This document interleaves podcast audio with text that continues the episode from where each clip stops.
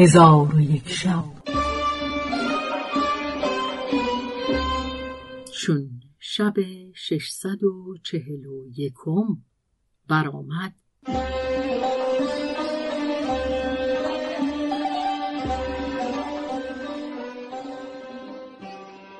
گفت ای ملک جوانبخت چون رسول عجیب کتاب به نایبان بلاد رسانی ایشان تهیه لشکر دیده قصد کوفه کردند و در نزد عجیب حاضر شدند. و اما ملک قریب از گریختن عجیب محزون شد و هزار دلیر به پدید آوردن او بفرستاد. سواران به هر سوی پراکنده شدند و یک شب و روز بگشتند و از او خبری نیافته به سوی قریب بازگشتند. ملک قریب برادر خود سهیم را بخواست و او را نیافت. بر وی بترسید و اندوهگین شد. ناگاه سهیم پدید آمد و زمین ببوسید.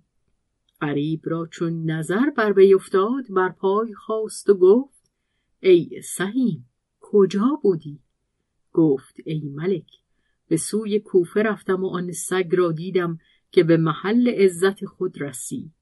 به نایبان بلاد خود کتابها نوشت و ایشان با لشکرهای فزون از ستاره به یاری عجیب برآمده اند. آنگاه قریب لشکریان خود را فرمان رحیل داد. در حال لشکریان به سوی کوفه روان شدند. چون به کوفه برسیدند در خارج کوفه لشکری دیدند چون دریای عمان که ایشان را آغاز و انجام پدید نبود. پس غریب با لشکر خود در برابر لشکر کفار فرود آمدند و خیمه ها بزدند و علم ها برپای کردند. آنگاه ظلمت شب جهان را فرو گرفت. هر دو گروه آتش ها بیافروختند و پاسبان ها بگماشتند تا اینکه روز برآمد. قریب برخواست وضو گرفت و دو رکعت نماز به قانون ابراهیم علیه السلام به جا آورد و به کوفتن تبلهای جنگ بفرمود. تبلهای جنگ بزدند و علم بیافراشتند و دلیران اسلحه جنگ در پوشیده سوار شدند و به میدان جنگ برآمدند.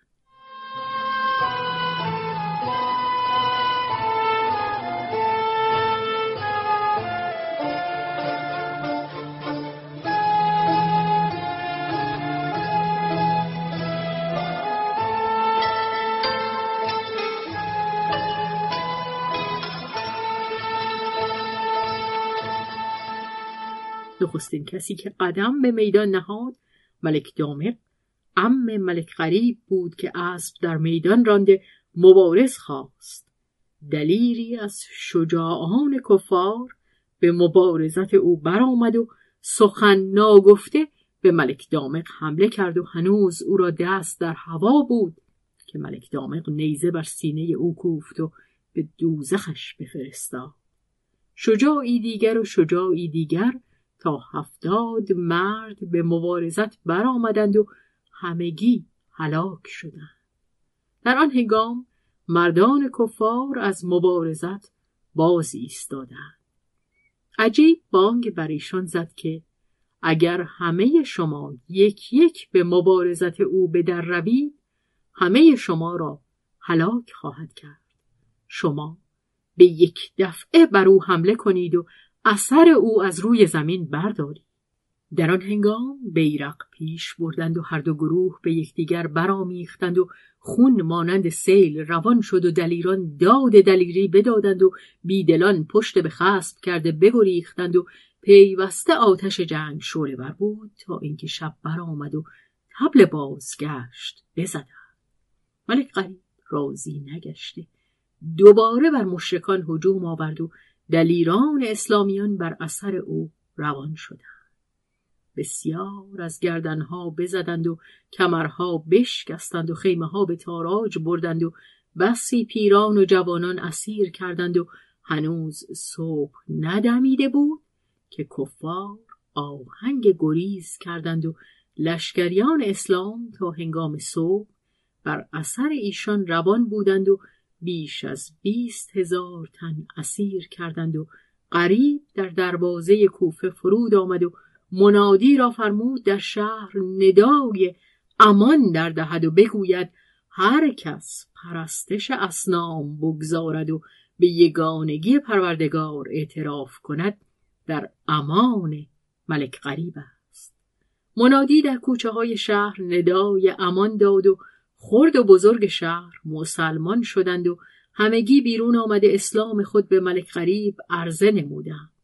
ملک غریب را آیت فرح روی داد و خاطرش بگشود.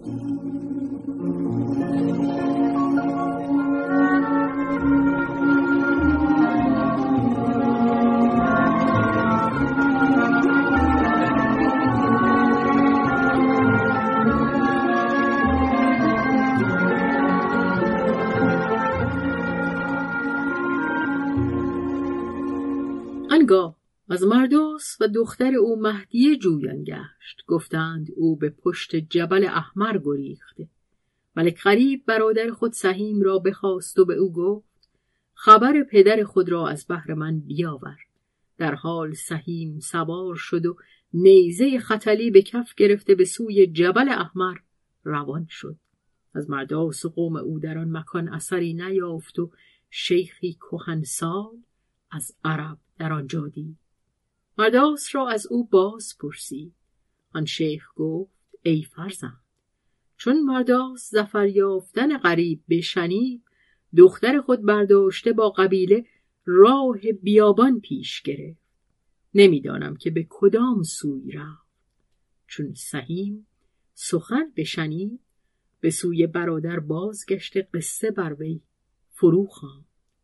ملک غریب در مملکت پدر بر تخت بنشست و خزینه ها بگوشود و مال به دلیران ببخشود و جاسوسان از بحر عجیب به هر سوی بفرستاد و بزرگان دولت و سران شهر را بخواست و خلعتی فاخر به دیشان بداد و رعیت را به ایشان بسپرد.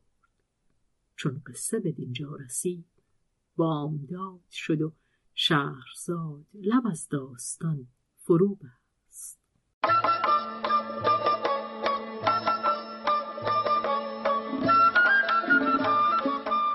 قصه گو شهرزاد فتوهی. تنظیم مجتبا میرسمی